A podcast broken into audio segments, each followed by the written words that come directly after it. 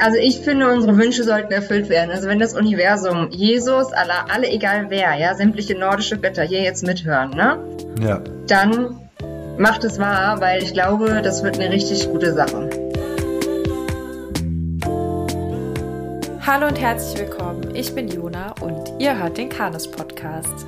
Heute habe ich wieder einmal Michael Greve eingeladen, plus eine Gästin für ein paar Außenreize. Wenn ich ein zündelndes Streichholz bin, dann ist Sidi Kalaschnikow. Eins wollen wir aber, würde ich sagen, alle drei und zwar mit dieser Folge ein bisschen Feuer unterm Hintern machen, damit sich was ändert. Ich denke, es gibt sehr viel missverstandenen Tierschutz. Umso wichtiger, heute eine Frau mit ins Podcastboot zu holen, die, würde ich jetzt mal behaupten, verstandenen Tierschutz macht. Sie ist die Leitung des Tierheim Lübecks, in dem überwiegend Hunde sitzen, die schwer vermittelbar sind. Außerdem hat sie dem illegalen Welpenhandel den Kampf angesagt und schreibt sprachlich elegante, wenn auch etwas bissige Texte auf ihrem Blog sowie auf ihren Social-Media-Kanälen unter dem Pseudonym Andershunde. Heute zu Gast Elena Iver.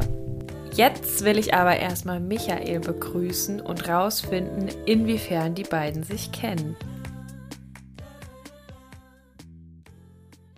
Hallo Michael, schön, dass du da bist.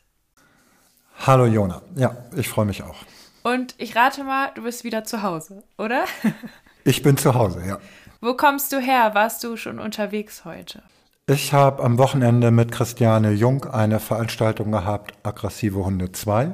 War sehr angenehm, sehr nette Gruppe und mit Christiane macht das auch immer eine Menge Spaß, ja. Passt ja ein bisschen zum Thema heute. Ja, aggressive Hunde und die verlorenen Typen, ja. Bei dem Workshop Aggressive Hunde 2 kamen wir ja auch zusammen auf die Idee, diese Folge heute zu machen. Mhm. Dann habe ich vorgeschlagen, doch die Elena einzuladen. Kennst du Elena? Mhm. Seid ihr euch schon mal begegnet? Wie sieht das aus? Also kennen wir jetzt ein bisschen zu viel. Ich habe sie zwei, dreimal gesehen bei Wesenstesten und darüber hinaus immer nur kurze Gespräche, aber nicht wirklich so, dass ich sagen würde, ich kenne sie. Ich habe jetzt die letzten Tage äh, mich so ein bisschen informiert und es sind auch so Sachen einfach auf mich zugetragen worden, was Elena angeht und fand und finde das sehr interessant, was die Person Elena angeht, ja. Ich bin total gespannt auf euer Gespräch jetzt und würde sagen, wir holen Elena mal dazu, oder? Sehr gerne. Hallo Elena, schön, dass du da bist. Moin Hallo. in die Runde.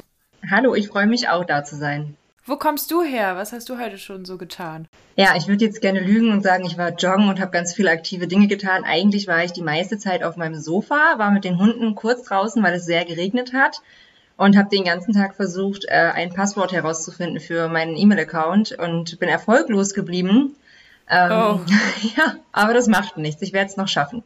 Ich tippe auf irgendeinen Hundenamen und dann eine Zahl. Ja, ich habe das eigentlich ähm, und ich habe die E-Mails auch ewig nicht abgerufen, ähm, aber ich ähm, ja, bin da noch nicht so ganz, ich, da, das ist halt nicht mein Ding, so IT und Blog und Homepages, das kann ich eigentlich überhaupt nicht, aber meine Blog oder Anderson Homepage ist einfach so veraltet, dass ich die unbedingt mal aktualisieren möchte, aber ja, ich brauche einen Personal IT Assistant, glaube ich. Steht auf der Liste. Ähm, ich hätte für euch erstmal ein paar Entweder-Oder-Fragen und bitte euch kurz zu antworten aus dem Bauch heraus, was ihr sagen würdet. Seid ihr bereit? Ja, Yep. Auf Chaka oder Kangal? Auf Chaka. Kangal, Pudel oder Labrador? Pudel. Pudel, Mitleid oder Mitgefühl? Mitgefühl, Mitgefühl ist besser, ja. Mitleid kommt aber auch manchmal. Kurzes Fell oder langes Fell? Ähm, kurzes Feld. ja, kurzes Feld, An Grenzen, also groß an den Grenzen oder abgrenzen? Abgrenzen. an den Grenzen, also an Grenzen, Köter oder Fellnase? Köter. Köder, Sneaker oder Gummistiefel? Gummistiefel. Gummistiefel, Lieber drei Gesetze ändern können oder eine offizielle Mail an alle HundehalterInnen in ganz Deutschland schicken dürfen. Gesetze ändern. Drei Gesetze ändern. So, die Entweder-Oder-Runde habt ihr überstanden. Jetzt kommt der Part, in dem ich euch, immer wenn der Podcast-Jingle ertönt, einen Begriff reinwerfe und dann dürft ihr euch darüber unterhalten.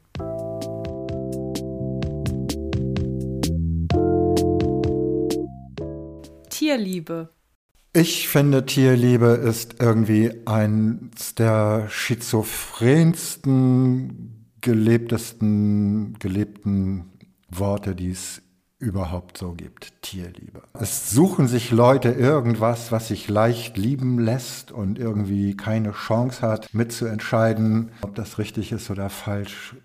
So, das ist so eine Seite Hunde, Katzen, Nager, Fische, Vögel. Das wird alles in Käfigen an der Leine irgendwo mit irgendwas gefüttert und so weiter und so weiter. Und ich habe da immer sofort so einen goldenen Käfig im Kopf oder eine Facebook-Rasseliebhaber von Mikro-französischen Bulldoggen-Gruppe, wo man dann nicht sagen darf, äh, ihr habt hier übelste Qualzuchten und man dann derjenige ist, der Tiere hasst. Ja. Also das ist für mich ein sehr gegenteiliger Begriff, ja. weil das oft so fehlinterpretiert ist und irgendwie auch ein Deckmantel, unter dem man ganz viel Leid verstecken kann. Und das ist dann so die Tierliebe, die eigentlich nichts, oder es ist, ja, was heißt falsche Liebe, aber ganz, ganz schwierig. Ja. Und ich habe noch immer so dieses, was es dann so schizophren macht, dass Leute so wirklich sagen, wenn es um den Hund geht, das ist jetzt mal meine Welt. Ja, ja, ich bin ein tierlieber Mensch und gewisse Sachen mache ich nicht und so und ähm, tue ich nicht. Ich möchte das und so weiter und so weiter und kaut dabei irgendwo auf so einer Salami rum. Mhm. Ja. Weißt du? Ja, genau. Das, also es ich bin hundelieb oder so. Also ich liebe Hunde und andere Tiere eben nicht so, deswegen esse ich sie. Aber, aber dieses Wort so unbedacht einfach so zu sagen und diese ganzen gesellschaftlichen nach links und rechts gehenden Konsequenzen einfach überhaupt nicht zu fühlen oder so. Also das ist nicht lieb. Sehe ich genauso. Ich glaube, man kommt auch gar nicht drum rum, nicht? Irgendwie diese Schizophrenie so anzusprechen. Ja. Nö, ich meine, ich arbeite im Tierschutz. Ja. Ne? Also wie viel Tierliebe wirklich existiert, erfahre ja. ich jeden Tag ja. hautnah am eigenen Leib. Und da kann ich dann, glaube ich, ernüchternd das Ergebnis vortragen und sagen, so viel ist es halt nicht. Aber es wird viel davon gesprochen. Das ist ja oft auch ein Problem, dass es so unauthentisch ist. Was versuche ich ja auch immer wieder so ein bisschen zu kommunizieren. Ja. Es ist nicht so. Wir sind ja sehr fortschrittlich. Wir leben in Deutschland, aber das, was auch gerade aktuell passiert mhm. und insgesamt passiert, oder Leute, die, ne, aktuelles Beispiel, kaufen sich einen Welpen aus dem Handel. Ja, ich habe ihn dort gerettet und dem Händler noch 2000 Euro in den Rachen geworfen. Was, wen liebt man jetzt? Sich selber und die Vorstellung davon, einmal Held gewesen zu sein oder wirklich den Welpen, der auch noch Geschwister hat und den Handel, den man weiter fördert. Also das ist immer sehr, sehr kurz gedacht. Und auch, ja, schizophren, das ist ein sehr gutes Wort dafür. Und ich finde auch so, wenn Leute so im Tierheim sind, weißt du, ins Tierheim kommen und ihren Hund abgeben, dann habe ich so sehr traurige Hundehalter zum Teil vor Augen, aber ich habe auch Leute vor Augen, die mit so einer, mit so einer Weinerlichkeit ihre Tierliebe nochmal formulieren und im Grunde genommen so ein bisschen damit so ihre, ihre Verantwortungslosigkeit, die sie nicht rechtzeitig übernommen haben, die Verantwortung. Man hätte viele Hunde in der Entwicklung irgendwo passig machen können, dass die Gesellschaft sie gut ertragen kann, dass sie sich gut, dass sie sich gut in der Familie anpassen. Das hätte man ja besprechen können mit dem Hund und regeln können. Aber die dazugehörigen Regeln, Maßnahmen oder sonst wie sind halt nicht angesprochen worden und am Ende wächst der Hund den Leuten über den Kopf und dann gehen sie ins Tierheim, geben den Hund ab und heulen dann darum. Das soll, das soll dann den Tierheim-Mitarbeiter davon überzeugen, dass der Hundehalter ja. sehr wohl ein sehr tierlieber Mensch ist. So, und das sowas, oh.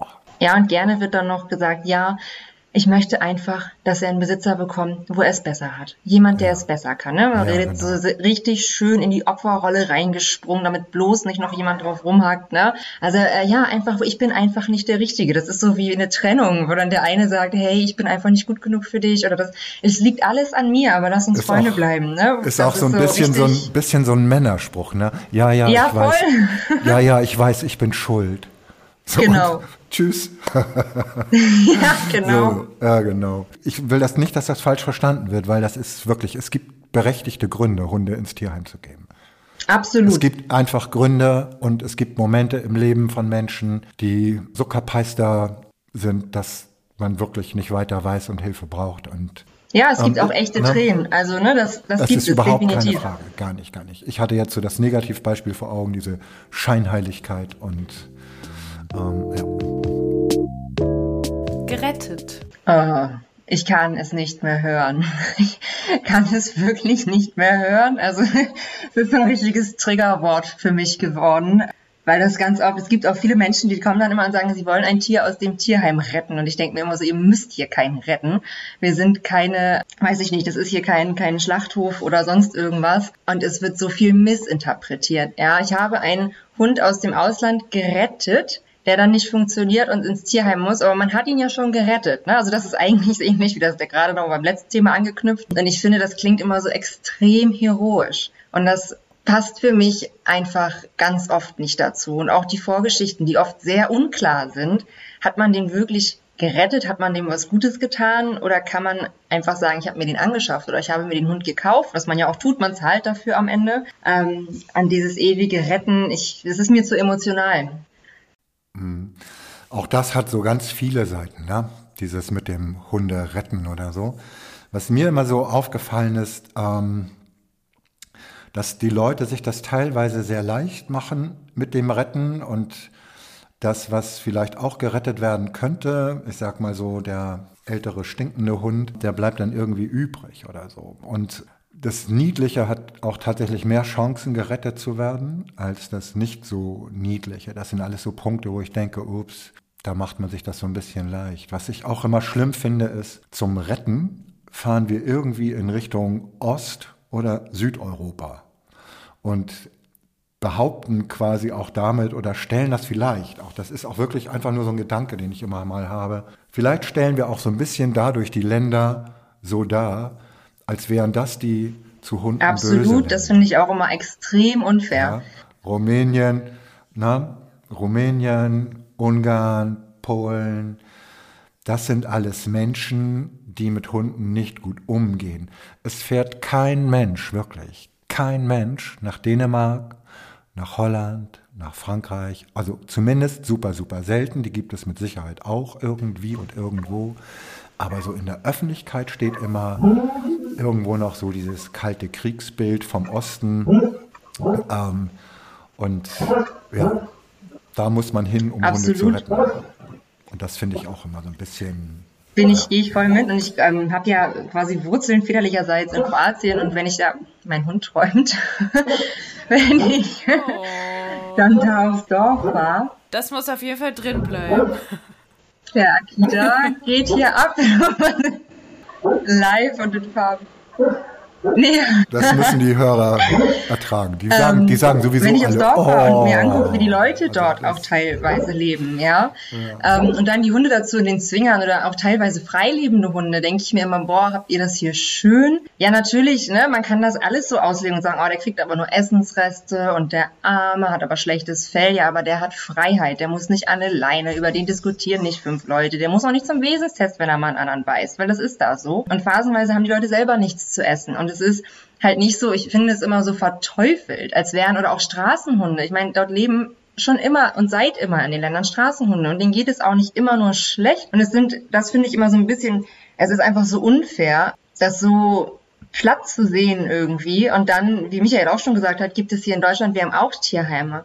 Wir haben auch viele Tiere, denen es sehr schlecht geht. Und retten ist immer nur so lange cool, solange es irgendwie angenehm ist dann ist es gut. Das ist so wie mit Problemhunden, die sind ja auch im Trend. Und die rettet man auch gerne, solange die Probleme nicht die eigenen werden. Ja, und Maulkorb tragen ist auch kein Problem, solange er den eigentlich nicht wirklich bräuchte. Und man dann sagen kann, ja, hat er, aber es ist trotzdem ein ganz lieber. Und das ist für mich eine ganz schwierige Sache.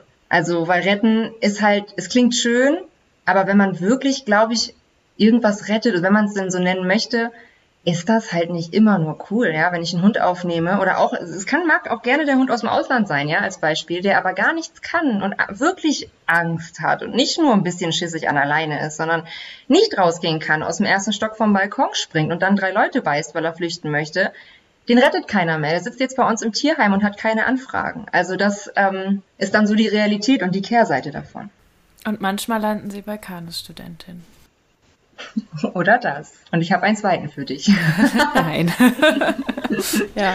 Naja, ich denke ich denk auch immer so, die Enttäuschung, die viele Menschen dann erfahren irgendwann, dass der gerettete Hund eben nicht unbedingt Danke sagt, sondern auch unter Umständen sich seine Freiräume in der Familie zurückholt und sich nach oben beißt, das ist auch nicht unbedingt selten. Nicht? Und dann kommt wirklich die, der also so eine Lähmung bei vielen Hundehaltern. Die denken wirklich, dass sowas wie Dankbarkeit vom Hund zwangsläufig die Folge ist. Es gibt Hunde, da wirkt es so und das ist auch vielleicht so, eine, so ein Gefühl, was man dann hat, aber es gibt eben auch Hunde, die sind da nicht dankbar, die sind verwirrt, die sind hilflos, unorientiert und kriegen dafür eben häufig keine Hilfe. Und die landen dann im Tierheim, ja.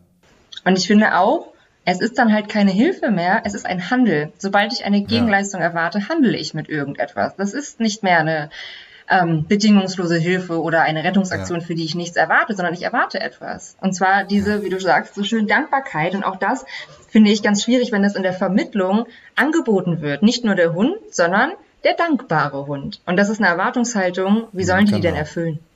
Naja, genau. Und am Ende muss man auch dieses Thema so schließen, letztlich mit, es gibt super gute Organisationen in jedem Land irgendwo, die sich Mühe geben, auch super gut zu vermitteln und im Grunde genommen auch schon eine Vorauswahl. Ich kenne das von einer Canis-Einrichtung oder von einer Frau, die Canis-Absolventin ist, glaube ich zumindest, und in Griechenland so bei einer Organisation hilft und die und das hat mich total, das fand ich total richtig, richtig gut. Die filtern dort vor. Die vermitteln nicht jeden Hund nach Deutschland, sondern Hunde, die über so eine Fähigkeit verfügen, eben sich hier auch anpassen zu können, denen die Angst nicht so im Wege steht. Und die super ängstlichen Hunde bleiben dann in Griechenland, weil da kennen sie sich aus und müssen nicht noch irgendwie in Hamburg-Blankenese irgendwie schick flanieren gehen und von einer Angst in die andere gezerrt werden. Also das gibt auch wirklich gute Einrichtungen. Ja, Fehlgeleitetes Beutefangverhalten. Oh Gott. ja, sehen wir sehr oft.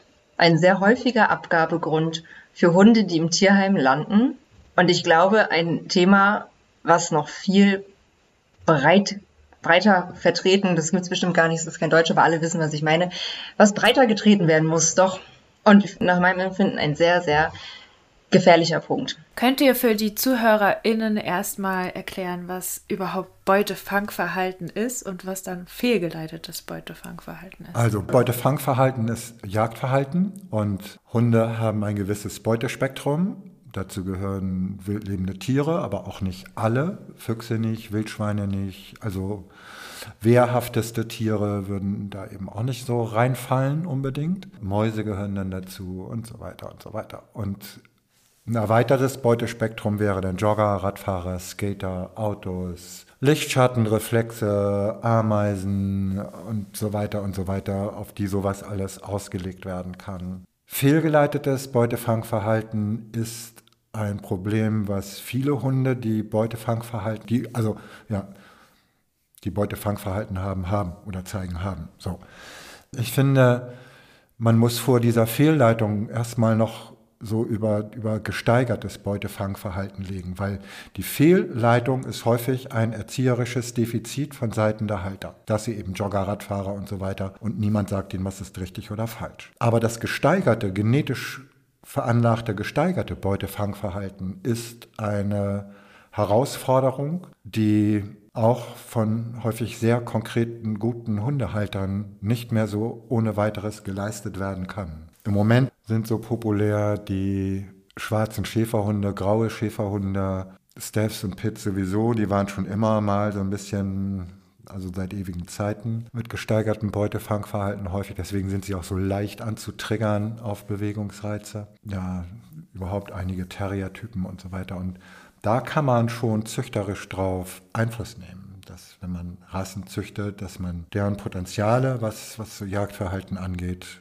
Beutefangverhalten angeht, eher flach hält. Ja, und dass eben gesteigerte, also Hunde mit gesteigertem Beutefangverhalten, dass die dann auch schneller in ein erweitertes Beutespektrum reinfallen, liegt so auf der Hand. Weil die haben jedes Mal einen Kick und die, die weiten einfach nur diesen Kick aus. Absolut. Und das Problem ist halt, ähm, man kann, man kann das ja natürlich, ne? Züchterisch könnte man gegen anwirken und wir leben ja aber leider in einer Zeit, in der es ganz wenige seriöse und gute Züchter gibt, beziehungsweise ganz viele Menschen sich äh, an Hunden bedienen, die aus Vermehrerhaushalten stammen, wo es um Optik geht, oder halt auch Welpen aus illegalem Handel, wo gar nicht mehr klar ist, wo kommen die her, was sind das für Elterntiere? Und wenn es nur um die Optik geht, sind solche Verhaltensweisen halt auch egal, ja. Dann gehen die Leute mit diesem Welpen ins Futterhaus, da hängen 50 verschiedene Bälle, 30 verschiedene Quietschspielzeuge, davon kauft man sich dann 50 Prozent, weil man den kleinen Welpen gerne auslasten, beschäftigen möchte und mit ihm gerne spielt. Und dann kommt da so ein klassischer Balljunkie irgendwann bei raus, also jetzt mal ganz platt und salopp gesagt ähm, und dann stehen die Leute bei uns vor der Tür, mein Hund jagt Fahrradfahrer, mein Hund jagt Jogger, mein Hund, mein Hund, mein Hund, mein Hund fängt an zu schreien, wenn ich meinen Mixer anmache oder so ganz wilde Geschichten und wir fragen dann immer, was machen Sie denn mit dem? Ja, Ball spielen, also mit dem Ball, wenn ich mit dem Ball Gassi gehe, dann, dann hört er auf mich, dann hört er auf mich. Einmal hat er mir schon den Arm gebissen, aber vorher immer nur in die Leine. Also das sind so Sachen, die steigern sich schnell und dann hast du irgendwann, wenn es ganz traurig endet, einen Hund, der auf einen Lichtreflex reagiert. Ich hatte einen Hund, der hat Wände angegriffen. Unebenheiten in Wänden. Und am Anfang, als ich den neu hatte sozusagen, dachte ich immer, ach, ist da irgendwas an der Wand? Ne? Hat er, ist da irgendwie, weiß ich nicht, war da ein Tier dran oder so? Was war das für eine Rasse? Blue Line. es war ein Blue Line, ja, ich habe es Pitbull genannt. Das wird natürlich, ne, jetzt kommen ja wieder die ganzen Leute, du kannst den doch nicht Pitbull nennen. Klar hatte er keine Papiere, aber es ist ein Pitstaff irgendwas Mix gewesen, ne, so der Klassiker. Und der hatte das, es hat gereicht irgendwann. Der war in so einer Appetenz, also in der Suche nach dem auslösenden Reiz die ganze Zeit gefangen. Ich habe mal Socken wegsortiert und habe so ein paar Socken aus der Schublade geholt und hätte ich nicht rechtzeitig gesehen, dass der angegangen ist in dem Moment, hätte ich ein klitzekleines Problem bekommen. Und ich hatte Glück, dass der mit mir immer sehr nett war aber jeder Spaziergang, jedes Handling, jeder Schritt in die Allgemeinheit, in die Gesellschaft war damit verbunden, ein sehr hohes Sicherheitsmanagement zu betreiben. Und hätte ich das nicht gemacht, wäre das einfach nach hinten losgegangen, weil das auch gerne verwechselt wird damit gut und böse und ach guck mal, er mag doch Menschen, er ist doch nett zu dir, natürlich ist er nett zu mir. Darum geht es auch nicht und er hat mich auch lieb und trotzdem wird er mir einen Arm brechen, wenn er in seinem Film ist, weil es nicht darum geht, dass er mich nicht mag, sondern weil er da ja wie ein Junkie seinen Trip auslebt sozusagen. Also wir versuchen es ja immer recht platt zu erklären, so dass es verständlich ist und das wird halt immer mehr. Wir hatten schon schon Welpen, wo einfach eine Veranlagung, wir hatten Bullterrier-Welpen, dass man da echt aufpassen muss. Ne? Und am Ende ist es ganz, ganz schwierig, das, ja, das heißt rauszukriegen. Das kann man gar nicht. Aber einzudämmen, damit umzugehen und zu leben und einen Menschen zu finden, der sich darüber bewusst ist, was passieren kann, wenn es schief geht. Wenn man den Job so macht, wie wir ihn machen, also so mit Herzblut und mit ganzer Seele und so weiter, dann kommt es dazu, dass unser Weltbild manchmal so ein bisschen einseitig wird, weil man eigentlich nur so diese Negativgeschichten vor Augen hat und mit denen zu tun hat auch. Und darum ist es nicht ganz richtig ähm, zu sagen, viele Züchter oder die meisten Züchter sind nicht gut oder schlecht oder so. Was hast du gesagt? Sag nochmal, der Anfang. Es gibt wenige. Wenige gute Züchter, ne? Oder seriöse.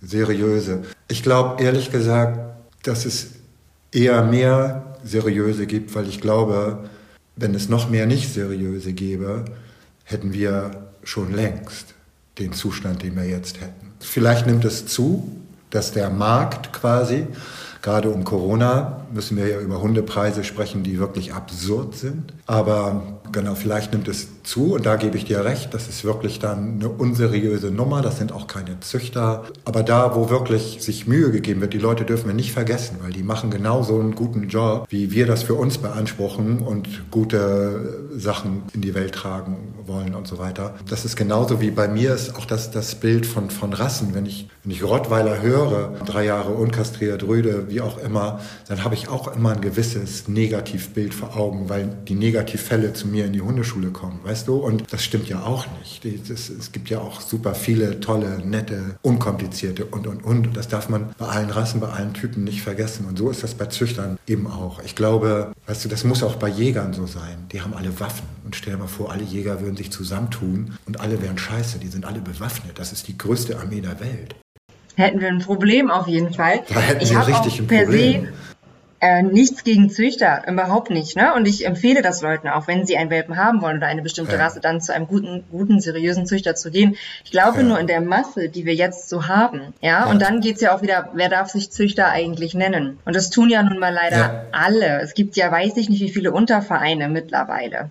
Und ich glaube, da ist es einfach sehr, sehr schwierig, wirklich den Züchter zu finden, der das mit, auch mit Herzblut macht und auch wirklich weiß, was er da tut und dann ist das auch völlig okay. Ja. Nichtsdestotrotz habe ich ja. natürlich, bin ich in meiner Bubble, wie man neu modern sagt, das habe ich gelernt und sehe natürlich sehr viel Negatives. Aber natürlich hast du recht, ne? Also das sehe ich auch ganz genauso. Ich würde mir nur wünschen, dass irgendwann das Gleichgewicht in eine ganz andere Richtung geht und man sagen kann, es gibt ein paar wenige schwarze Schafe ja. ähm, und nicht umgekehrt. Und das ähm, ist meines Erachtens nach einfach ein riesiges Problem, weil es halt bei einem guten Züchter auch nicht so einfach ist, an einen Hund ranzukommen, was total richtig ist, aber in unserer schnelllebigen Gesellschaft halt nicht mehr so das, was man möchte. Ne? Das muss per Mausklick und schnell gehen und das ist, glaube ich, einfach ja, schwierig. Ja, ist es auch. Aber ich hatte jetzt auch keinen Rat und auch keinen Tipp, wie man es ist absolut so schwierig, ja. Das ist wirklich schwierig. Ich auch immer ein bisschen Glück, an wen nicht, der Hundeleihe, an wen da kommt. Also die, die, wollen einen Hund haben und ich habe Welpen. Absolut. Da ist es doch schon fast zu spät, wieder wegzugehen. Ja, das total. Und du kannst es ja auch nicht mehr richtig ja, erkennen. Ja? Und ja. wie willst du denn, wenn du nicht im Thema drin bist? Da ist jemand, der steht ja. da mit Papieren, mit einem Stammbaum von meine Venum, der sagt dann, ja, wir sind die ne, Rasseverband so und so. Kann, können, wir könnten jetzt ja auch einen Verein gründen und Papiere ausstellen. Das wäre ja kein Problem. Und wie soll denn ein Laie erkennen? Dass das nicht stimmt. Und die Leute können ja auch reden und viele Leute glauben sich ja auch selber, dass sie da ganz gesunde Hunde produzieren und dass alles so in Ordnung ist. Und ich glaube einfach, da kann man ganz oft den Leuten auch nicht wirklich einen Vorwurf machen, wenn das nicht eindeutig ist. Es wird ja uns auch oft gefragt, wie, wie finde ich den denn, wie erkenne ich das? Da habe ich auch keine Paradeantwort und kann sagen, ja, da und da kannst du hingehen. Mega schwierig. Und da müsste sich, da sind wir wieder auf der Gesetzesebene. Es müsste viel strenger reglementiert sein und den Rest dürfte es gar nicht geben. Ja. Also wir haben viele Punkte, wo ich denke, dass Züchter eine ja. wichtigere Rolle spielen, als sie jetzt im Moment spielen, auch was Verantwortung angeht. Ne? Also die Abgabe gewisser Rassen an gewisse Menschen oder Umstände kann durchaus schon der Anfang eines Megaproblems sein, sowohl für die Familie als für den Hund und die Gesellschaft. Also das ist alles ein wahnsinnig komplexes Thema und das, ja, das sind alles Themen für extra kleine Podcasts, wirklich. Züchter. Ja, ja auf jeden Ohne Fall. dass man so pauschal seinen Frust ablässt. Ne? Ich finde schon, dass der Frust da ausgesprochen werden darf, aber man muss die, die wirklich alles tun, um, wie wir auch, den Anspruch zu formulieren, wir tun das Richtige, die dürfen das auch tun. Nicht? Das ist, finde ich, schon wichtig. Ja. Damon. Damon. Möchte ihn umarmen und durchkuscheln und er würde es hassen. Aber guck, wie er guckt. Also Damon kenne ich. Den habe ich mal bei den Küstenkötern gesehen, tatsächlich nur. Da war der einfach noch nicht so weit, dass man ihn hätte mit einem Maulkorb sichern und anfassen können. Und auch äh, der normale Otto Normal-Akita möchte auch nicht unbedingt von Fremden angefasst werden. Aber ich fand ihn sehr, sehr niedlich ähm, hatte so das Bedürfnis, den einmal in den Arm zu nehmen und irgendwie seine Beine zu heilen, die so ein bisschen krumm dastehen und er wirkte ein wenig ja fast verloren oder einfach so ein bisschen in seiner Welt. Das ist aber auch nicht Akita untypisch. Ich habe mit dem noch nie aktiv irgendwas gemacht. Aber es wäre ein Hund, hätte ich nicht schon einen Akita, der würde mich, das ist ein Beuteschema technisch, würde der mich sehr interessieren. Also, ja, ich kenne ihn auch wie gesagt, von dem Workshop. Akita muss man irgendwie mögen, so. Ich glaube, ich würde eher mit dem Toastbrot dann alleine spazieren gehen als mit dem Akita irgendwie. Es, es ist so überhaupt nicht mein Beutespektrum. ähm, da bin ich, glaube ich, auch zu kleingeistig zu, mit jemandem als Hund quasi auch so zusammenzuleben, der so eine so eine autonome, extreme Ader hat und wenn du ihn losleinst, einfach geht. Das ist so, das, weißt du, das ist mein, glaube ich, ja. mein, mein, mein deutsches Herz zu, zu, zu instabil irgendwie. Ich, also geht gar nicht. Geht überhaupt nicht. Ja, was soll ich sagen? Ich habe ja einen eigenen Akita. ja, ja, man muss, du, ja, jeder so wie er möchte. Ich habe da auch sehr Glück. Also ne, ich will das öffentlich immer kaum sagen, weil ich einfach gar keine Werbung für diese Rasse machen möchte, weil genau wie Michael sagt, ich glaube, das ist für die wenigsten Leute was. Ähm, und ich habe ich hab einfach wirklich unfassbar Glück gehabt mit meinem Akita. Das hatte ich auch nicht erwartet. Da war der ja, ich glaube, zehn Monate, als ich ihn übernommen habe.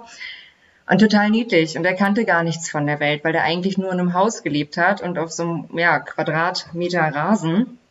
Und es haben irgendwie alle immer darauf gewartet, ich auch, dass er irgendwann erwachsen wird. Und dann schlägt das alles komplett um. Und ich weiß nicht, wie ich es geschafft habe, so eine Weichwurst aus diesem Hund zu machen. Ja, ich könnte schon heulen, wenn jemand ihn streng anspricht und doll Sitz sagt, weil das kann er nicht. Er ist dann traurig. Also das ist so ein bisschen, ich kooperiere aber auch von Anfang an. Also wir kooperieren und es funktioniert auch. Der kann tatsächlich auch ohne Leine laufen, nicht immer und überall, aber es funktioniert. Ich glaube, er macht aber auch ganz viel mir zuliebe und ich habe den einfach ja von Anfang an so ein bisschen ja nicht mit Samthandschuhen schon konsequent, aber das ist so, es passt einfach. Und ich glaube, ich könnte tatsächlich auch nie wieder ein Akita haben, weil das ist so mein mein Akita, der wird es für mein Leben auch gewesen sein. Ähm, und ich kenne auch andere, viele andere, die ganz, ganz anders sind.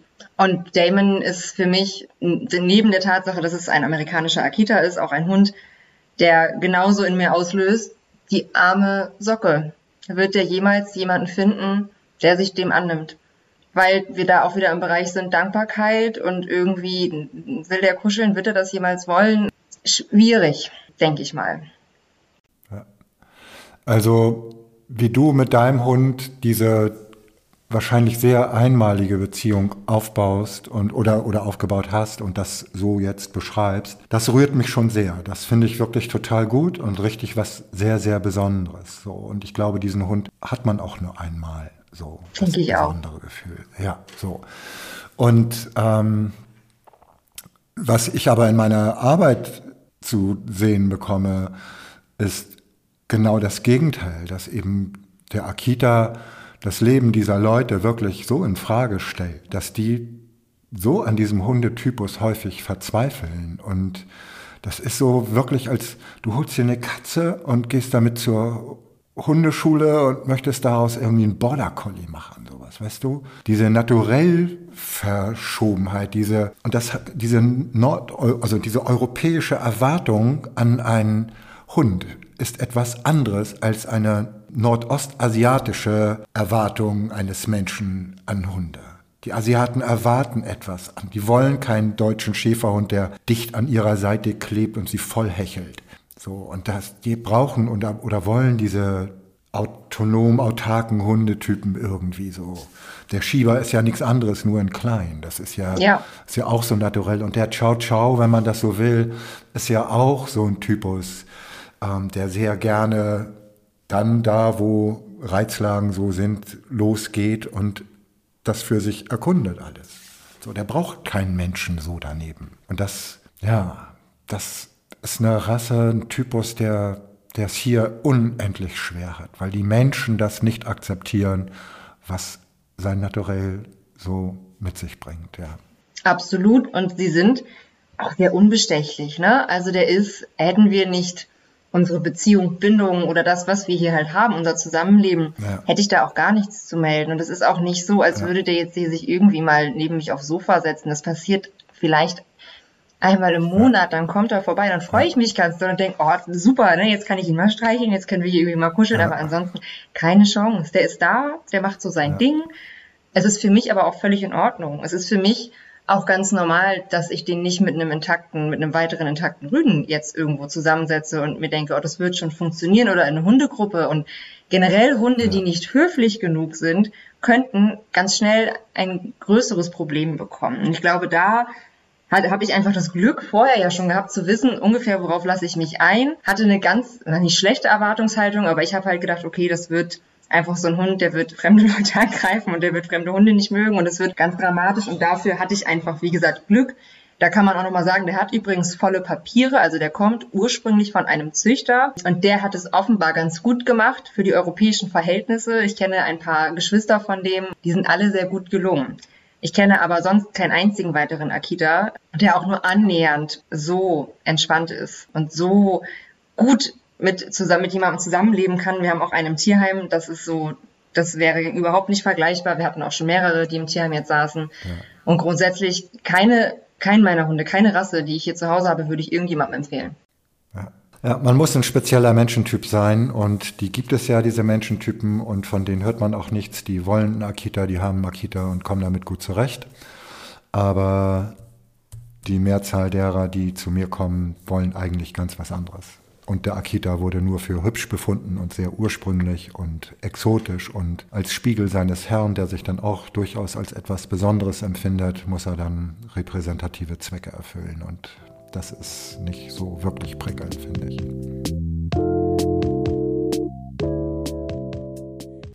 Rasselover. Rasselover. Lover, das ist so ein, so ein ekliges 80er-Jahre-Wort irgendwie. ja, okay, okay. Es ist ein Hunde-Podcast. Gut, dass wir das tierschutzmäßig nochmal hier festhalten. Ähm, es geht um Tiere. Ähm, ja, ich würde sagen, für jeden Bereich manchmal, glaube ich, sehr eigenkomische Gruppierungen, die Gutes und Schlechtes mitbringen können.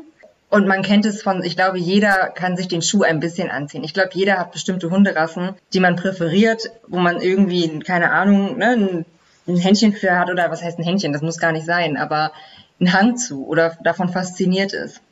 Ja. Und das finde ich im Normalbereich auch in Ordnung. Ja, ich persönlich wäre eigentlich so vom, vom Managen, vom Umgang her würde ich immer sagen, so Hütehunde wären schon so mein Typ irgendwie. So. Pudelpointer finde ich aber auch ganz nett, wenn man, also die mag ich auch gerne. Aber ich habe das mal irgendwann für mich so entschieden. Das ist nur so schwierig, das zu sagen, ohne dass das wieder in die falschen Hälse kommt oder so. Aber ich habe irgendwann mal gesagt, als mein letzter Rassehund, das war ein Cattle Dog, als der dann gestorben ist, habe ich zu mir so gesagt im Stillen, ich will nie wieder einen blöden Hund. So, das war meine Bedingung. Ich will nie wieder einen blöden Hund, einen doofen Hund. Ein dumm kann man nicht so sagen, blöd ist auch vielleicht nicht richtig. Ich will das einmal kurz erklären. Und zwar habe ich ganz oft das Gefühl, dass viele Rassen sich selbst im Wege stehen, mit ihrer genetischen Veranlagung so sein zu müssen. Ja, der Border Collie muss das machen mit dem Fixieren, muss das machen mit dem Hüten. Ob es am Ende Autos sind, wäre ihm dann auch egal. Und der Terrier, der muss sich gerne prügeln. Das ist irgendwie so. Und wenn es ein deutscher Yachtterrier ist, dann für drei gleich. Die, und ein Mali, wie anstrengend ist ein Mali, auch für sich selbst so, so sein zu müssen. Sofort irgendwie in den Waffen oder zu den Waffen und los geht's. Das ist doch, ist doch schlimm. Oder Hunde, die wirklich nur auf Nase gezüchtet sind, die kriegen auf dem Spaziergang nichts anderes mit, außer den Boden und saugen sich da fest und kommen da nicht von los. Welche Rassen wollen wir nehmen, um irgendwie zu gucken, dass die nicht so Sklaven ihrer selbst sind? Labradore, wisst ihr? Pudel. Ja, Pudel sind, ja, Pudel ist okay. Ja, ja, wirklich. Pudel geht wirklich. Aber nimm mal einen Labrador. Ich, die tun mir leid. Ich kann nicht sagen, dass ich sie nicht mag, aber ich, für mich wäre das nichts mehr. Jemand, der, der zwanghaft ins Wasser laufen muss, jemand, der zwanghaft alles fressen muss, jemand, der zwanghaft distanzlos ist, das ist, das ist nicht schön. Und ich habe mal irgendwie für mich entschieden, ich finde das ein bisschen dumm manchmal. Den Rest der Welt außer, den Rest der Welt außer ja. Wasser, Distanzlosigkeit und Fressen nicht mehr so richtig leisten zu können. Sie tun mir leid, so gezüchtet worden zu sein. Und sie tun mir leid, quasi auch, dass man ihnen in der Entwicklung diesen Raum gibt, so werden zu müssen. Man kann ja gewisse Veranlagungen von Welpenalter an gut managen. Aber der Menschentypus ist heute nicht mehr der, der sich diese Gebrauchshunde holt und dann das Gebrauchsverhalten in die richtigen Bahnen lenkt. Dann bin ich, dann bin ich lieber dabei und sage, gib den Labrador zum Jäger, der passt schon auf, dass er nicht blöd wird, äh, weil er mit einem blöden Hund nicht jagen kann. Und dann gibt den deutschen Yachtterrier in Jägerhände, da darf er so sein, wie er ist irgendwie. Und da nörgelt keiner an ihm rum.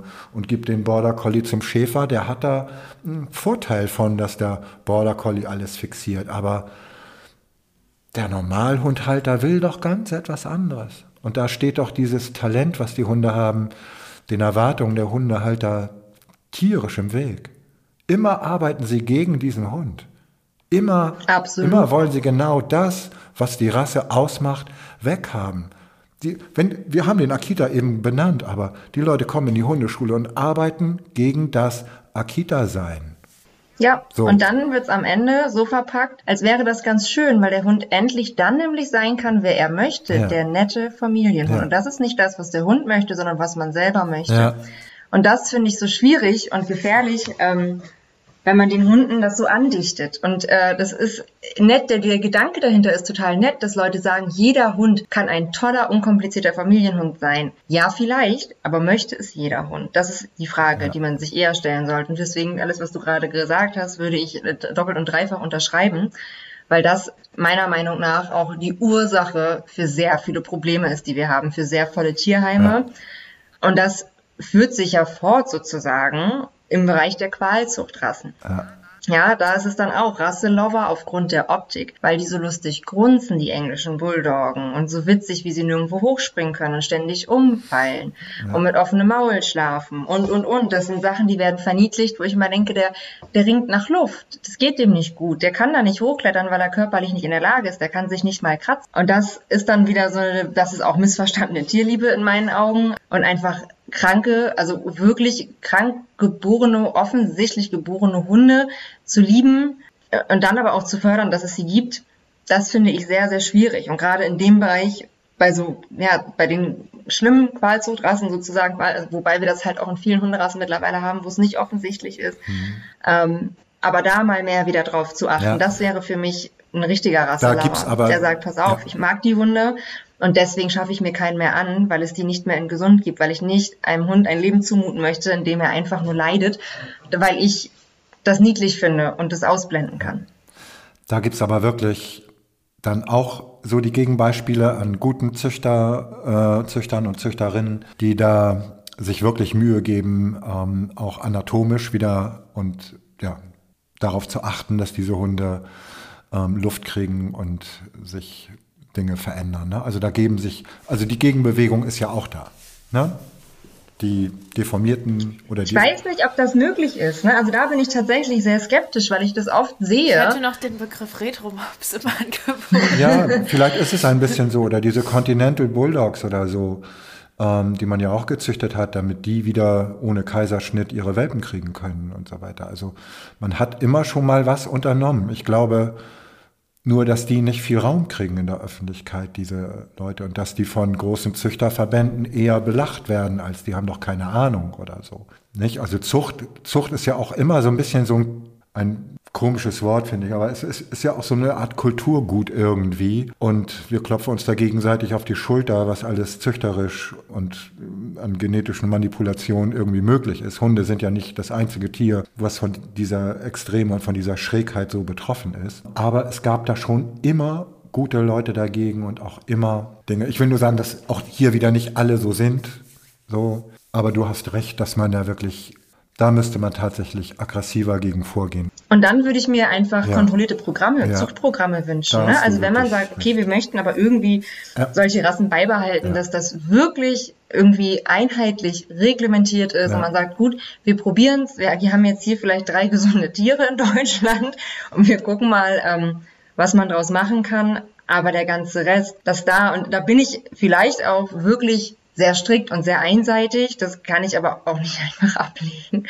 Das ist einfach so, weil mir einfach die Gegenbewegung viel, viel, viel zu groß ist. Ähm, und es immer, immer, immer mehr wird. Und ich natürlich aber auch viele ja. von diesen Hunden einfach begleitet habe, entweder in den Tod, weil sie halt ja. nicht lebensfähig waren, oder auf einem sehr langen, qualvollen Weg. Ähm, weißt du? Das, aber ja. du hast recht, nicht alle, aber viel zu viele. Du hast recht. Und zwar hilft mir so ein bisschen diese Verhältnismäßigkeit ähm, was man alles so als tierschutzrelevant beschreibt. So, und was dann tatsächlich tierschutzrelevant ist, aber eben geduldet wird oder sogar gefördert wird im Sinne der Zucht und der Merkwürdigkeiten. Nicht? Dazu zählen aber auch Übergrößen, dazu zählen ja. wirklich auch Hunderassen, von denen man weiß, dass sie spätestens mit vier, fünf Jahren schwer krank sind und sterben werden. Das gibt es alles. Und da könnte man wirklich den Tierschutz wirklich mal gut anwenden, anstatt die Leute äh, zu kriminalisieren, die mal ein ernstes Nein formulieren und der Hund sagt, ist angekommen. Absolut, bin ich voll dafür. Ja. Vor allem, wir haben dazu einen Paragraphen im Tierschutzgesetz. Ja. So ist es ja nicht. Ja. Qualzucht ist verboten, aber es wird einfach nicht umgesetzt. Wir haben das, eine Lobby ähm, dagegen, die nicht ohne Möglichkeiten ist. Die Lobby genau. großer Zuchtverbände, die darf man nicht unterschätzen. Ja. Und das ist nicht immer nur eine nette Diskussion. Absolut nicht. Also wir hatten da mal ein Silberlabi-Thema eröffnet. Ja. Ähm, wir hatten zwei Silberlabradore sitzen und haben halt dazu geschrieben, dass es quasi so ist und dass es auch keine Silberlabradore sind, sondern Mischlinge. Hatten aber volle Papiere und wir haben auch die Züchter genannt in den Vermittlungstexten. Hatten wir schneller äh, Anwaltsdrohungen, als ich gucken konnte. ähm, und was? Und die Diskussion ja. läuft immer noch. Und das ist ewig her. Die Hunde sind längst vermittelt, ja. Und es läuft immer noch. Ich wurde beschuldigt, ich hätte ähm, deutschlandweit ein Losgetreten und was weiß ich nicht alles. Also das war, da habe ich gedacht, wow, ja. das ging ab. Ja. Vielleicht können wir das ja auf Europa ausbauen. Wäre doch gut. Ja, genau. auf jeden Fall, offenbar ja. ja. Sowas soll man nicht tun und diese Hundetypen sind schwierig. Sie machen in den Hundeschulen und den Haltern ja so viel Probleme. Es bleiben Exoten und das hat auch seinen Grund. Festbeißen kann ich mich gut in gewissen Themen oder Dingen, die ich erreichen möchte. Ist blöd, wenn ein Hund das macht. Ja. Also ist oft so, dass Leute sagen, mein Hund hat sich festgebissen, dann haben wir den da gar nicht wieder abgekriegt. Und dann gibt's da wirklich die wildesten Geschichten, wie dann versucht wurde, einen Hund irgendwo wieder abzulösen. Was Menschen sich einfallen lassen, um den wieder abzukriegen. Hast du da ein Beispiel, was Menschen da versuchen, an wilden Geschichten einen Hund Also das meiste, so wir fangen mal klein an, das meiste ist ja, dass sie anfangen zu ziehen, an der Rute, an den Beinen, dann kneifen sie die. Wir hatten mal jemanden, der hat, wollte mit den Fingernägeln dann im Maul rumpieksen, wo ich mir dachte, wow, mutig, nicht so cool. Ähm, laute Musik anmachen. Das fand ich allerdings sehr niedlich. Da hat jemand versucht, auf dem Handy ganz laut Musik anzumachen und dem Hund das ans Ohr zu halten, damit er dann aufhört. Ähm, ansonsten halt Wasser in vielen Fällen. Ähm, wir hatten tatsächlich mal Leute, die haben angerufen und gesagt, sie waren kurz davor, den anzuzünden. Da habe ich gedacht, wow, das ist hart, aber das ist halt, wie gesagt, schockiert hat's mich da auch in dem Moment nicht mehr. Ähm, alles Mögliche, ne? Wirklich alles Mögliche. Und dann kommen so Fragen wie, ob das an der Kiefersperre liegt. Haben Sie im Internet gelesen, ob das die Kiefersperre ist, ob man da beim Tierarzt was machen kann äh, und warum der das gemacht hat. Ja. Oder ja, solche Geschichten mit Stöckern gepiekst, draufgehauen, mit einer Schaufel auf den Kopf gekloppt. Ähm, hat natürlich nicht geholfen. Ne? Also in den meisten Fällen hilft es dann halt nicht wirklich. Aber ja, da, das, da gibt es viel. Viel, viel, viel. Ja. Ich hätte mich früher viel festgebissen. So. Und bin ganz froh, dass ich nicht mehr so sein muss, weil ich glaube, ich habe auch viele Leute, die es gut meinten, die gut waren, die gut argumentiert haben, gebissen. Und da bin ich eigentlich ganz froh. Ich glaube, ich habe das in irgendeinem Podcast schon mal gesagt, jetzt so ein bisschen lockerer zu sein, ohne dass ich die ernsthaften Ansprüche eben nicht formuliere. Ich sage es ja trotzdem. Nur ich bin, und darum komme ich auch manchmal so von der anderen Seite. Ich möchte die Leute, die sich Mühe geben, ganz einfach nicht überrennen und auch nicht denen das Gefühl geben, dass man das nicht sieht oder nicht bemerkt, dass es auch immer irgendwo Leute gibt, die sich wirklich in vielen Bereichen Mühe geben, nur nicht die Publicity haben, die den Raum einnehmen, aber den richtigen Gedanken und das richtige Tun irgendwo leben. Das ist so der Vorteil, wenn man sich nicht mehr an einen so einen Punkt so festbeißt als Mensch jetzt. So, das ist, macht die Sache, glaube ich, so ein bisschen, ja, dass man mehr erreicht. Also mehr anspricht vielleicht. Zumindest meine Hoffnung dabei auch. So. Ja. Bei Hunden finde ich das mit dem Festbeißen so richtig fest, fest, festbeißen super, super selten. Eigentlich super selten. Wenn, dann ist es in der Regel schlimm, aber diese ganz normalen Haus- und Familienhund-Spackereien in irgendwelchen Parks, auf irgendwelchen Wiesen, das macht so das Gros der Dinge aus. Hat man mit einer anderen Liga zu tun, bei dir im Tierheim zum Beispiel, die ganze Fraktion, dann ist das Potenzial ein anderes und dann sind die Auswirkungen auch anders und dann hat man damit auch mehr zu tun. So. Ja, ich habe schon mit den Hunden zu tun, die das leisten können, aber es kommt aufgrund der Haltung der Sicherung dann häufig nicht zu diesen Exzessen. Selbstschutz. Wichtig. Ja. Sehr wichtiges Thema. Ich würde hier sonst gar nicht sitzen, wenn es das nicht gäbe und wenn das nicht sehr, eine sehr hohe Priorität hätte. Ja, ich möchte nicht gebissen werden. Und ich sehe da auch kein Heldentum drin. Ich sehe da eine Fehleinschätzung drin. Sicher kann es immer mal passieren. Niemand ist da vor Pech oder dummen Momenten irgendwie geschützt. Aber ich denke mal, je heiler man aus diesem Job herauskommt, desto besser hat man Dinge erkannt und gesehen und desto geschickter hat man sich und seine Möglichkeiten eingebracht und genutzt. Ja. Trotzdem Auf jeden Fall. kann mal passieren. Aber achtet auf euer Gesicht, achtet auf die Nase. Alleine nur ein Labrador, der sich freut und nach oben springt, das macht nur Knack und man sinkt zusammen, weil er gegen die Nase gesprungen ist, ja. Und, und Selbstschutz fängt ja nicht nur beim Hundetrainer oder bei der Tierheimarbeit an oder so. Das ist, ich achte schon, wenn ich irgendwo spazieren gehe und ich sehe spielende Hunde, achte ich darauf, dass ich gucke, wo sie hinlaufen. Ne, weil die laufen ja auch in Menschen rein oder in Menschengruppen und achten nicht auf irgendwas und haben keinen Stopp. Also du musst auch so darauf achten, was sie machen und so weiter. Aber im Job, in der Arbeit mit brisanten Hunden, ja. Und ich finde, es ist auch ein heikles Thema, ja. Also man gibt sich viel Mühe. Und wenn man, ich sage mal, einen Hund hat, den man auch absichern kann und sich selber absichern kann, dann ist das auch in Ordnung. Schwierig wird's, ähm, wenn man einen Hund zum Beispiel irgendwo abholen muss aus einer Wohnung, wo was Schlimmes passiert ist, die halt da meinetwegen im Krankenhaus sind und man steht dann da mit der Polizei und meinetwegen auch der Feuerwehr und meinetwegen auch dem Polizeidiensthundeführer und alle stehen da und sagen, ja, keine Chance, kriegen den hier nicht raus und ähm, dann ist ja immer so ein bisschen der Wunschtraum, irgendwo wird schon ein Tierarzt sein, der äh, Narkosepfeile abschießen kann. Das ist aber mehr meistens Wunsch und Traum als alles andere. Und dann stehst du da.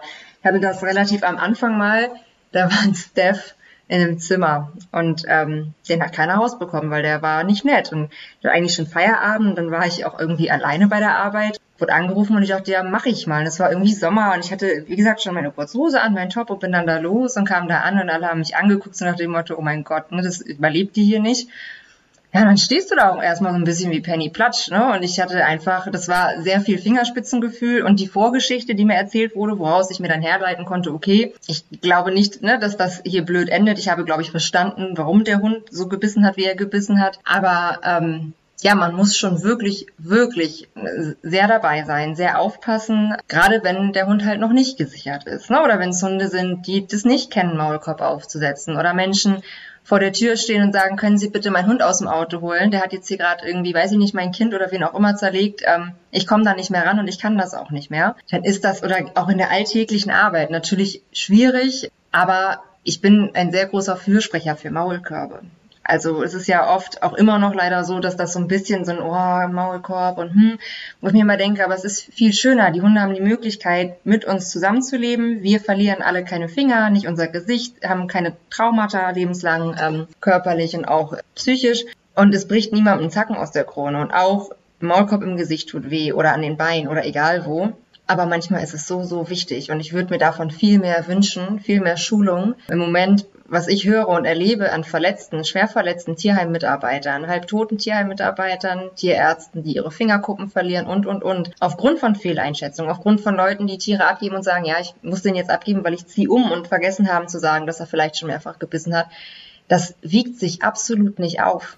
Ja. Also das ist recht dramatisch. Ja. Also es passiert wirklich eine ganze Menge in Richtung, dass es schlechter wird. Aber auch da kommt die andere Seite auf, dass man mal einen Hund abholt oder auch mal mehrere. Die Leute haben so ein bisschen Schiss, Ordnungsamt steht vor der Tür und so weiter. Und es ist ein Dobermann oder ein Schäferhund und in vielen Fällen oder auch mal Steph irgendwie so.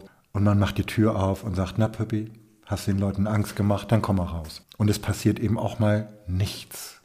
So, das muss man ja auch so dazu sagen ganz oft, also es gibt ja, ne, wie gesagt, ich habe den Hund auch aus dieser besagten Wohnung rausgeholt und es war gar nichts, mhm. ne? Also mal davon ab, der war, der hatte, der war unsicher, der saß halt in der Ecke genau, und hat genau, geknurrt, genau, so, genau. ne, das war alles, aber da stehen ähm, sechs Leute vor grundsätzlich, der Tür. Ja.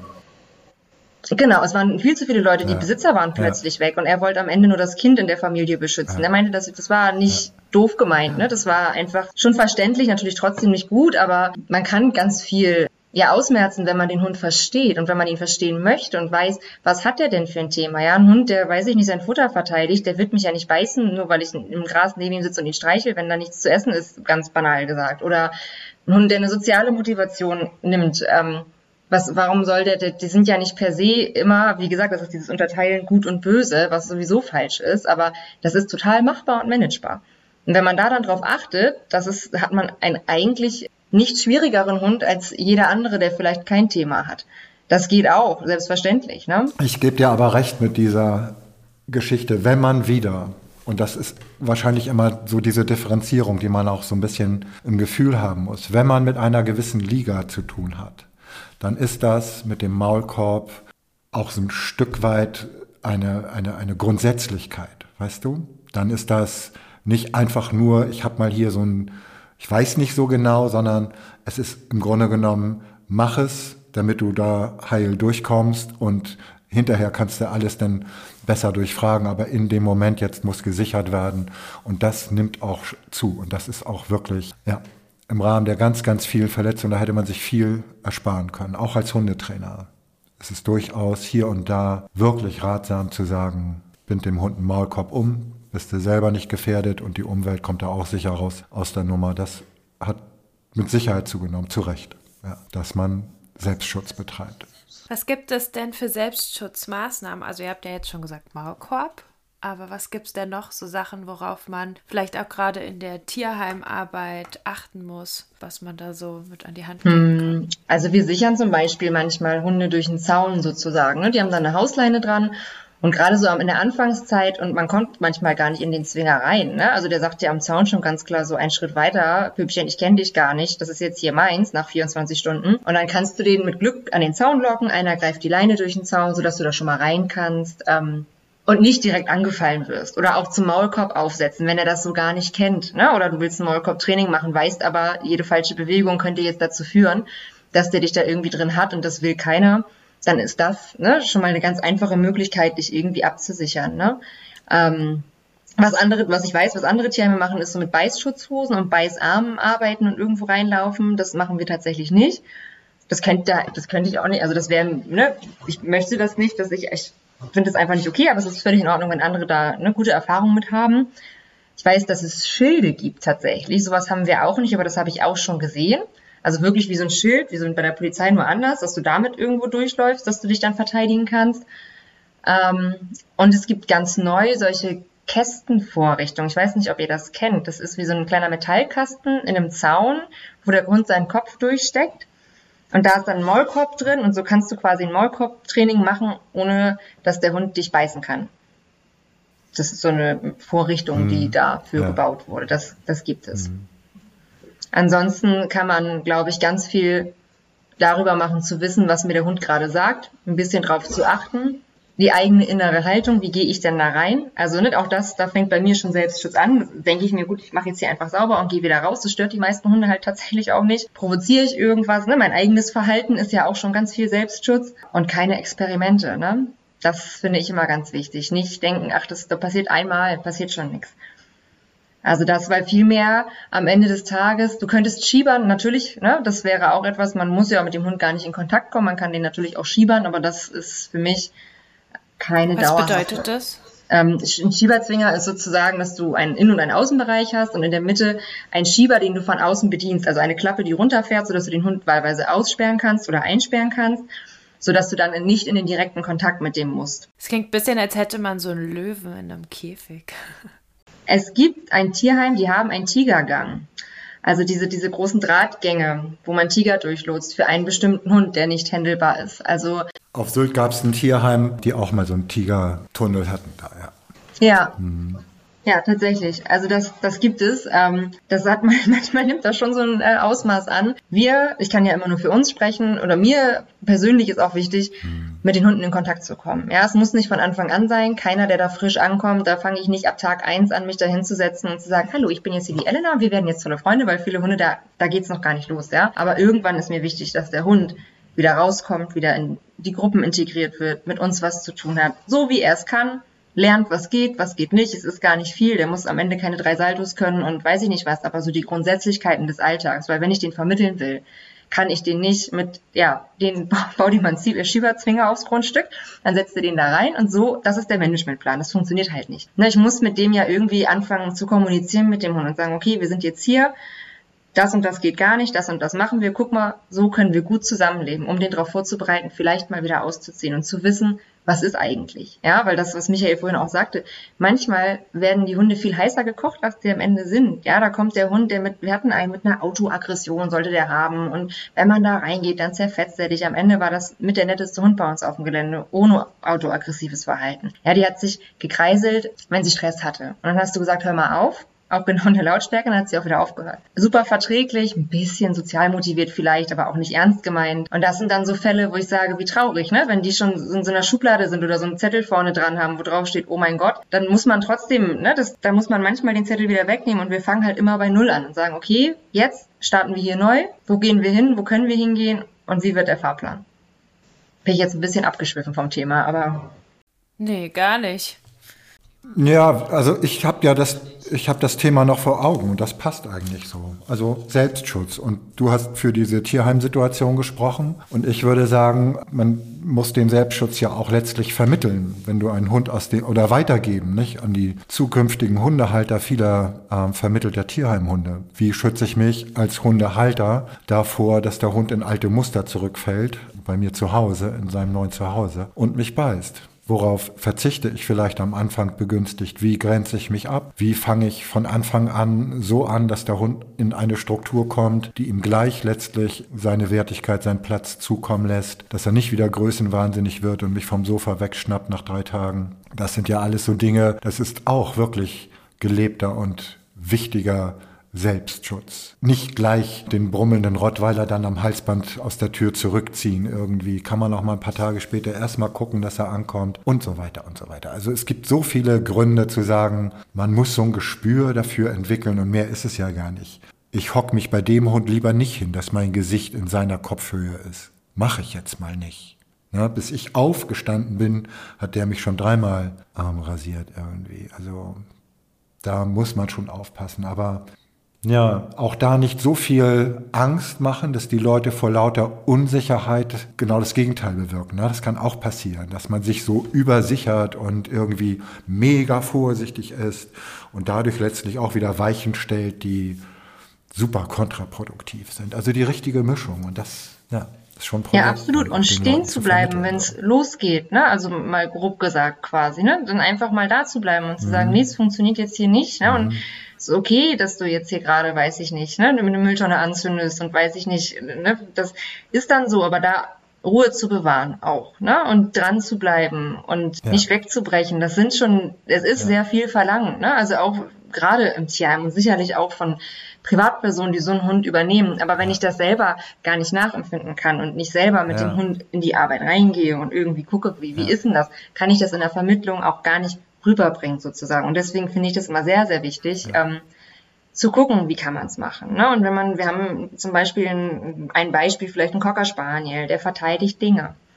Und nicht nur Dinge, auch Räume, eigentlich alles. Und das dauert so eine halbe Stunde, sobald er in der Wohnung ist. Bei uns auf dem Gelände haben wir das Problem eigentlich gar nicht, außer bei neuen Leuten, da versucht das dann mal mit einem Raum, aber ansonsten endentspannter Typ. Wenn man mit dem Gassi geht, fällt einem das auch nicht auf. Und es ist ganz oft so, dass die Leute uns dann nicht glauben und sagen, wieso, ach guck mal, der ist so niedlich und der ist auch noch bildschön und dann ist er ein Cocker halt ein schwarzer Cocker Spaniel, super süß, wirklich. Und dann den Maulkorb zu Hause abmachen und irgendwann hörst du halt ein sehr dunkles, tiefes Knurren. Und der zieht das auch mal sechs Stunden durch und dann hast du halt sechs Stunden kein Badezimmer mehr und eine Socke weniger. Und am nächsten Tag ist es dann irgendwie, ne, der Schuh, ein Fitzel vom Teppich oder, oder. Und so haben wir den dreimal vermittelt dreimal, wirklich das erste Mal wussten wir es tatsächlich nicht, dass es so extrem ist. Da haben uns die Besitzer den auch abgegeben und gesagt, der ist lieb und ich habe es geglaubt. Der war ein Jahr und hat auch nichts in die Richtung bei uns gezeigt. Da haben wir den dann 24 Stunden später wieder bekommen. Die Leute waren ganz schockiert, wir auch. Danach wussten wir es aber und haben den auch wirklich, wirklich, wirklich mit der Ansage vermittelt. Und es ist noch zweimal schiefgegangen. Das eine Mal wurde er dann sogar kastriert weil es hatte ja kein Hundetrainer Zeit, und, aber der Tierarzt schon. Und da hatten sie sich gedacht, kastrieren sie ihn mal. Hat natürlich nichts gebracht. Ja, und jetzt wohnt er bei uns. Dreimal gescheitert vermittelt. Hätte man einen Maulkorb drauf gelassen, wäre gar nichts passiert. Aber da wird uns einfach leider wenig Glauben geschenkt oft. Ne? Das kann man mit dem regeln. Es ist ein sehr junger Hund, es geht. Ja. Man muss da halt nur einmal durch, weil er wird es immer wieder probieren in einem neuen Zuhause, ob das vielleicht klappt, weil es ja auch schon oft geklappt hat. Und da dran zu bleiben, das ist immer das, ne, worauf wir dann hoffen und denken, hoffentlich kommt irgendwann einer, der uns glaubt, der sich vielleicht auch einen guten Trainer sucht. Da geben wir ja auch immer Leute mit an die Hand.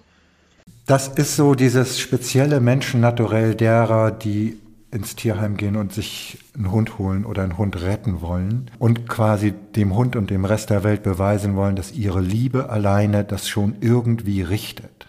Weißt du? Weil da, wo du vorher warst, inklusive Tierheim, kann es dir ja nicht gut gegangen sein. Die Menschen haben dich nur nicht geliebt und deswegen bist du kriminell geworden. So, und bei uns zu Hause darfst du ins Bett, darfst auf dem Sofa. Wir bevorzugen dich total, damit du durch unsere Liebe geheilt wirst. So, und was macht der Hund? Zieht ins Badezimmer. Ja, und frisst Socken und lässt dich nicht rein. Genau. Schönen Dank fürs genau, Netzwerk. ja. Ja. Das ist Alltag. Das heißt, zusammenfassend könnte man sagen, klar, in der Praxis Selbstschutzmaßnahmen, aber Selbstschutz ist auch ganz viel Wissen und eben Wissen, den Hund lesen zu können, aber auch zu wissen, was für Aggressionsformen gibt es und wie zeigen die sich und wie finde ich die vielleicht über etwas Detektivarbeit mit der Zeit raus, um da die Maßnahmen ergreifen zu können, die dafür sinnvoll sind. Ich finde, Hunde erklären einem das relativ direkt und relativ zügig, wo man hätte am besten aufgepasst. Es tut immer ein bisschen weh. Und eigentlich merkt man sich das immer ganz gut, wo man sich und warum man sich die Finger geklemmt hat. Das stimmt. Damit leite ich über. Gebissen werden. Tut weh. Ist nicht schön. Also wenn man so die ersten drei Nächte in seinem Bett liegt und die Hände pochen, man kann nur mit den Händen nach oben schauen, oh, das ist fürchterlich. Und man braucht Hilfe auf Toilette, das ist sehr unangenehm. So, es gibt ganz fiese Dinge und ich finde, man hat immer noch. Man wird im Urlaub gefragt, ob man einen Autounfall hatte oder woher die Narben kommen. Man hat immer noch ganz viel Glück, finde ich, wenn es nicht in, ins Gesicht geht, oder? Ich finde, das ist noch immer eine ganze Menge wert.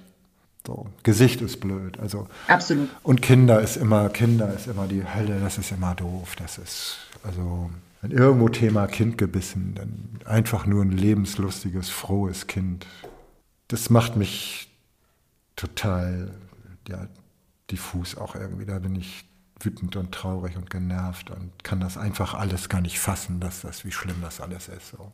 Ja. ja. Ja, und das auch wieder aufzuarbeiten. Ne? Also das eine ist der Beißvorfall, der Moment.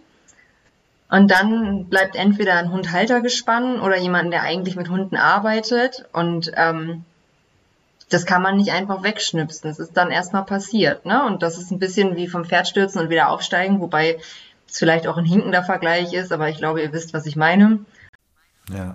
Das hinterlässt schon was, ne? Also nicht nur am Körper eine Narbe, sondern natürlich auch in allem anderen. Ich bin, weiß ich nicht, vor, vor, vorletzter Beißvorfall, also der, der wirklich wehtat und auch nicht so schön war, hat mich schon so sieben Tage gekostet, bis ich wieder in eine Hundegruppe reingegangen bin, weil ich einfach vom Gefühl her genau wusste, ich bin so das perfekte Opfer. Wenn ich da jetzt reinspaziere, in so einem labilen Zustand irgendwie, mit so einem erschütterten Grundvertrauen, ja, man wird ja auch einmal wieder richtig durchgerüttelt irgendwie, ne? Man, wenn lange nichts ist und man kommt immer gut durch und dann merkt man, dass man doch ein bisschen fragil ist und halt nicht immer wie eine Bombe, sondern auch manchmal wie eine Blume, dann braucht es schon einen Augenblick, ne, da wieder hinzukommen und dann hat, glaube ich, jeder Mensch einen ganz eigenen Weg. Ich glaube, es ist was anderes, wenn man mit, damit beruflich zu tun hat und sich bewusst dazu entscheidet, ich möchte mit auffälligen Hunden arbeiten äh, oder mit Hunden, die beißen. Ähm, mich fasziniert das irgendwie, ich will da helfen, ich will das verstehen.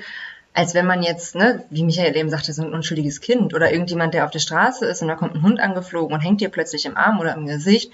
Das ist, glaube ich, nochmal eine ganz andere Art von Vorfall, den du irgendwie verdauen musst. Ne? Da hängt viel mehr dran. Und ich glaube, es wäre ein bisschen zu blumig zu sagen, man kann das komplett vermeiden dass Beißvorfälle passieren, das nicht. Aber es ist, wie gesagt, auch was anderes, wenn dir mal einer in die Wade schnappt oder der Nachbarshund dir in den Finger beißt, weil du es nicht lassen kannst, über den Zaun zu langen, als wenn du unvermittelt, völlig unbeteiligt irgendwo attackiert wirst oder eine Situation falsch eingeschätzt hast oder es einfach mal richtig dumm läuft. Das gibt es halt leider auch.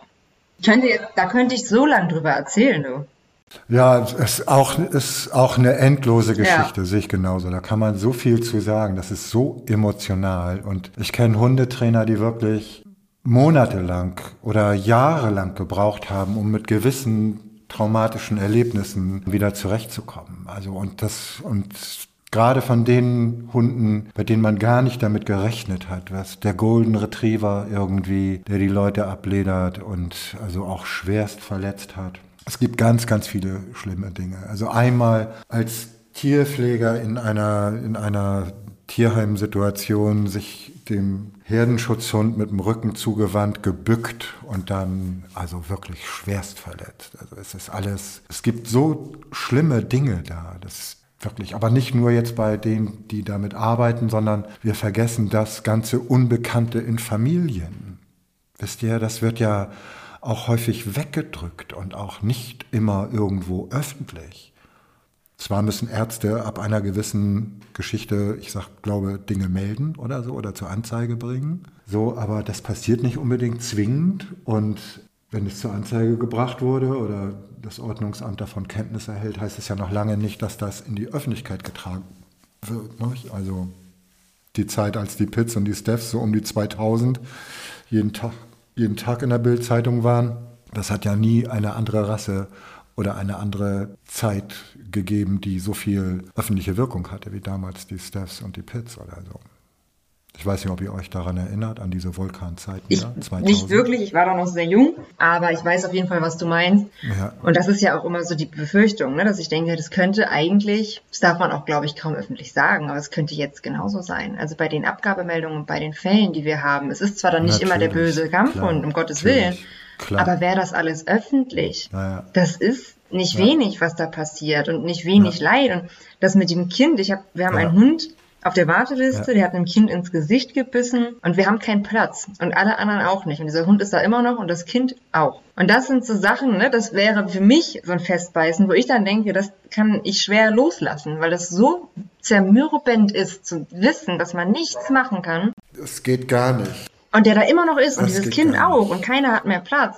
Und dann kommt der Nächste und sagt, mein Hund hat mir zweimal ins Gesicht gebissen und ich weiß nicht wohin und ich habe hier auch ein kleines Kind und du stehst da und sitzt abends sitze ich hier auf dem Sofa mit meinem Lieblings-Edeka-Wein und denke mir so, wie viel muss ich jetzt davon trinken, um das nicht mehr im Kopf zu haben, weil das einfach so scheiße auf gut Deutsch ist. Ähm, weil es gibt Situationen, ja, es ist oft so, dass die Leute dann auch aufschreien und sagen, ah, wie kann man seinen Hund abgeben? Das verstehe ich nicht, da kann man doch was machen. Und ich denke mir, nein, ich kann nichts machen, wenn ich ein Kleinkind zu Hause habe, was mein Hund ins Gesicht gebissen hat und ich selber weiß, ich bin nicht in der Lage, das nochmal zu verhindern, Ja. dann mache ich nichts.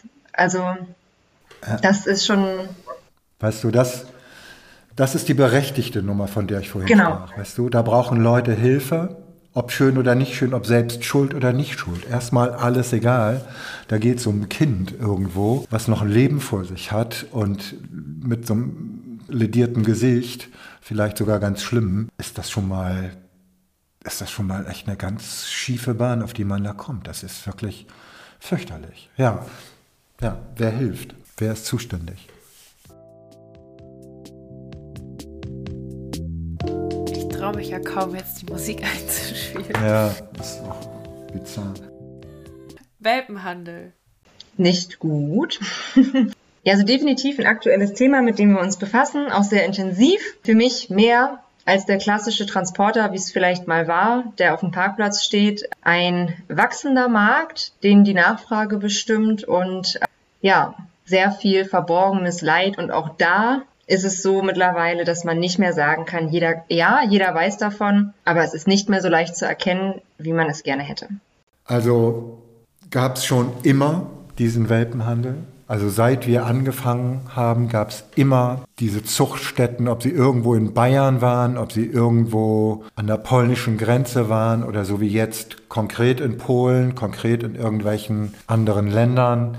Das gab es schon immer und es war ganz häufig ganz, ganz, ganz, ganz traurig. Sowohl für die Hunde als auch für die Menschen, wie desolat das war, wie krank die Tiere waren, wie, wie unterversorgt, wie früh weggenommen von der Mutter. Das waren alles Sachen, also das hat uns immer wirklich als Hundetrainer und auch als einfach als Mensch so total betroffen gemacht. Das war, war schlimm. So. Und dann eine ganze lange Zeit ist man irgendwie dagegen angegangen. Wir haben es im Grunde genommen also nicht aufgegeben, aber das ist halt nicht unsere Baustelle gewesen. So versteht ihr, dass das wir haben unsere Arbeit gemacht mit der mit der Hundeschule und so weiter, aber diesen Welpenhandel gab es immer und die ganze Zeit durch. Ich glaube, dass es jetzt in letzter Zeit und vielleicht ist Corona da auch ein bisschen mit ursächlich für, hat das nochmal ganz andere Dimensionen angenommen. Und ich glaube, dass auch, ich bin nicht so informiert wie du, Elena, und ich habe jetzt andere Bilder vor Augen vielleicht als du, so, ne? und auch andere Zusammenhänge, so. Aber das, was mir zugetragen wird, das, was ich weiß, ist, dass relativ schnell auf diesen Boom hin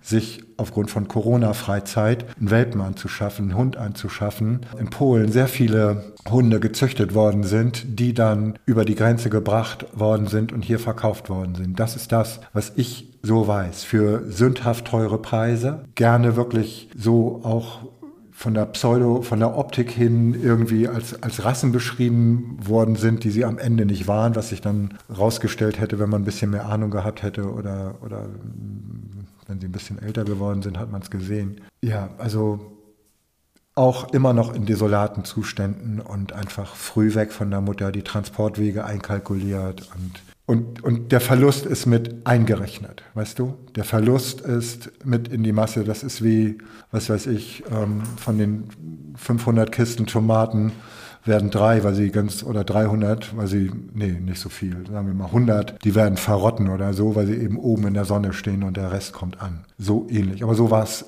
schon immer. Das ist das, was ich so dazu sagen kann und häufig dann wirklich nicht unbedingt ausgeprägteste Deprivationsschäden, aber es geht so stark in die Richtung. Und die haben ein Leben lang gut davon, die Hunde. Das ist etwas häufig, was man nicht wirklich wieder in die Form kriegen kann oder managen kann. So. Man kann damit umgehen lernen, aber es ist desolat.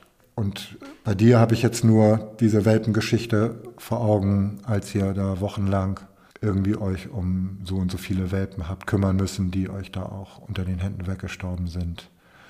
Ähm, und so weiter und so weiter. Es, Monatelang und noch. Also, ne, das, ja. Was war das für, was war das für eine Rasse? Oder du Ja, also wir hatten, wir haben seit letzten Herbst durchgängig Welpen aus illegalem Handel. Da über viele Fälle dürfen wir einfach nicht sprechen, öffentlich, ähm, weil die Anwälte das untersagen oder das einfach eine Sicher Sicherstellung ist und wir darüber nicht reden dürfen. Es war, der Transporterfall war anders, da durften wir das und es waren Tollpudel, also augenscheinlich, die waren fünf Wochen alt, mit fünf Wochen kannst du manchmal noch gar nicht so viel sagen, gerade wenn sie aus irgendwo herkommen, wo auch immer. Dann Zwergspitze, also Pomeranians und ein Husky und ein Samoyede. Die waren aber schon relativ relativ adult, die beiden. Das war so die, die, die Transporter-Ausbeute sozusagen. Und zwei davon ähm, waren schon, also man hat es schon gerochen. Es roch bereits nach Parvovirose. Das ist man äh, leider weiß man irgendwann, wie es riecht. Und die sind tatsächlich, einer ist am nächsten Morgen verstorben und den anderen mussten wir dann am Ende des Tages gehen lassen. Das waren aber nicht die ersten Welpen, die gestorben sind aus illegalem Handel. Das war nur, das heißt nicht besonders traurig, aber ich muss jetzt für mich Ende des Jahres feststellen, dass mich das sehr weich gekocht hat. Also man hat ja so einen gewissen emotionalen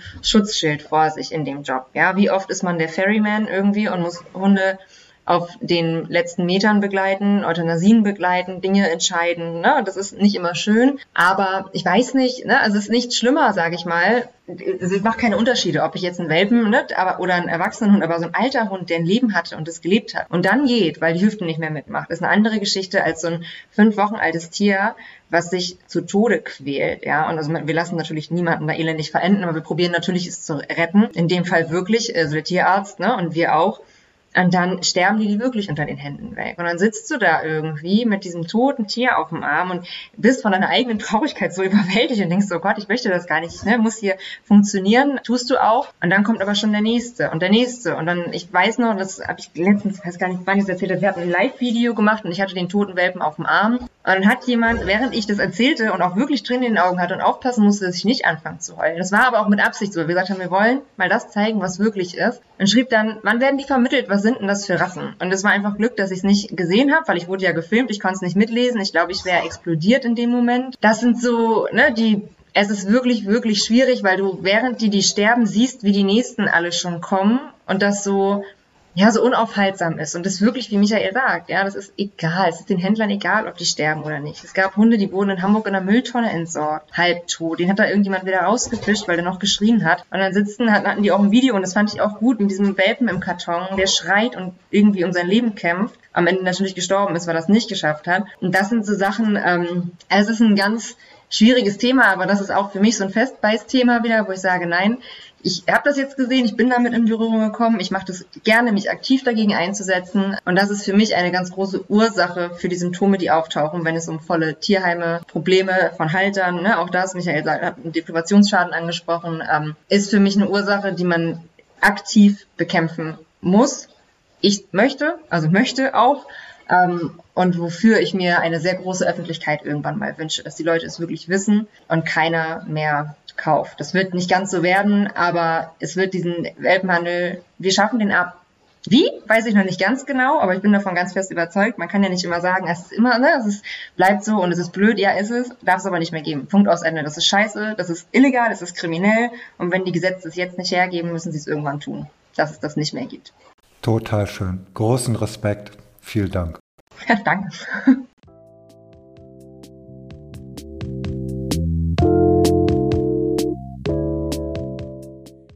Eine gute Adresse. Ja. Bad Bramstedt und Lübeck, ne? oder? Ja, würde ich auch sagen. Das habe ich, hab ich ganz egoistisch. Gibt es nicht auch noch einen guten ähm, Italiener auf dem Weg? Vielleicht da noch so? Aber ja, ansonsten. Genau. Ähm, Irgendwas auf halber Strecke, genau. Ja. Also ich werde ganz oft gefragt bezüglich Hundetrainerausbildung, wo man das machen kann, kann es. Ne? Also einfach mal, das wäre so meine Empfehlung, wenn man eine Ausbildung machen möchte. Dann Küstenköder, wenn man einen schwierigen Hund hat oder einen guten Trainer sucht. Ähm, die empfehlen wir auch vom Tierheim aus immer. Ich ähm, mag das Tierheim Lüneburg sehr gerne. Die finde ich gut, die sind zwar auch sehr voll. Dann gibt es noch den Verein Schwierige Fälle, den ich sehr unterstützenswert finde. Es gibt ganz viele, also es würde dem gar nicht gerecht werden wahrscheinlich, ja. ne? Wenn ich jetzt ja. aufzähle, weil dann sitze ich ja auch bis morgen früh und vergesse wahrscheinlich ganz viele. Ja. Und ich muss auch sagen, es gibt so viele gute Hundetrainer mittlerweile. Sicher haben wir großen Anteil daran, also Kanes großen Anteil daran. Aber das ist so, ich weiß nicht, ich finde Eigenwerbung dann so diese direkte Art finde ich doof. Also sollen die Leute selber suchen, selber herausfinden, was für sie so gute Adressen sind. Irgendwie. Ich glaube, wichtig ist, sich dabei auch wohlzufühlen bei einem Trainer. Ne? Also ich erinnere mich, als ja. ich meinen ersten Hund hatte, der nicht ganz einfach war, hatte ich so viele Hundetrainer und ich habe so viele Sachen gemacht, die, wo man alles in mir gesagt hat, nein, das ist voll scheiße und ich habe es trotzdem gemacht und ich rede jetzt nicht über irgendwie Gewalt oder so, ne? Es ging los bei, fang deinen Hund ein, wenn du ihn rufst und er hört nicht, fang ihn ein, ja? Und dann bin ich dann nicht mal hinter dem Dobermann, als ob ich schneller wäre als der Hund, ja? Hinterhergerannt und habe versucht, ihn wie so ein, ja, Kaninchen da wieder einzufangen. Das war total blöd, ne? Oder zieh ihn mit, wenn er anfängt zu schreien. Also der hatte tatsächlich eine Störung, der hat einfach angefangen zu schreien manchmal, wenn du mit ihm spazieren gegangen bist.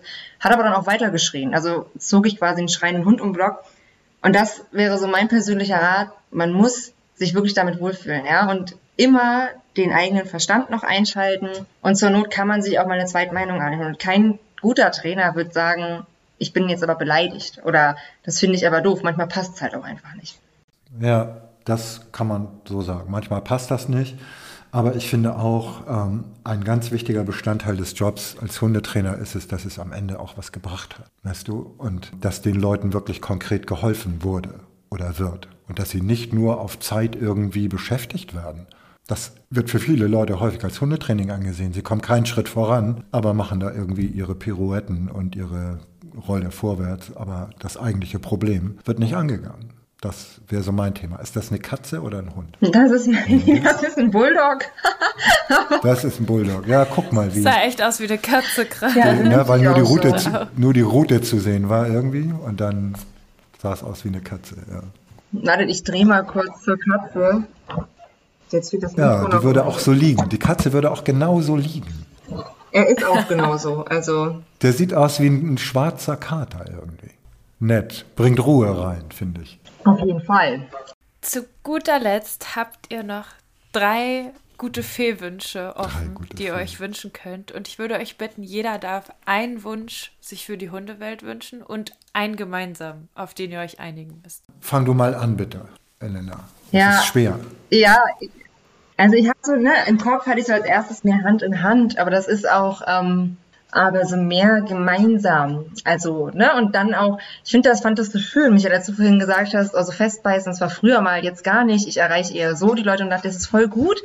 Weil das einfach ergänzend ist. Ne? So, ich meine, man kennt mich oder die Leute, die vielleicht zuhören, kennen mich, wissen, wie ich so bin. Ich schieße ja sehr schnell los und nach vorne und so bin ich und es wird sich wahrscheinlich nicht grundlegend ändern, aber das heißt nicht, dass ich nicht offen für anderes wäre. Und ich glaube, das Ergänzende und trotzdem für eine Sache sein, man muss sich nicht in jedem kleinen Detail einig werden und man kann Überhaupt auch mal sagen, nicht, ich finde dich nicht hundertprozentig ja. gut, aber ich würde mir so mehr gemeinsame Kompetenzen, die zusammenhalten, zusammenstehen für den Tierschutz, für die gute Sache, für die Hundewelt, ob es dann, und das sind wieder alle Bereiche eigentlich in einem, dass man da eine Community hat, die so stark ist am Ende, dass man dann drei Gesetze ändern kann. Mindestens. Also, ne, das, das wäre, glaube ich, so mein Wunsch, denn der, den ist nicht halt nicht in einem Satz zusammenzufassen, das würde ich schon ganz cool finden. Ich finde, dass das ein geiler Wunsch ist, ja.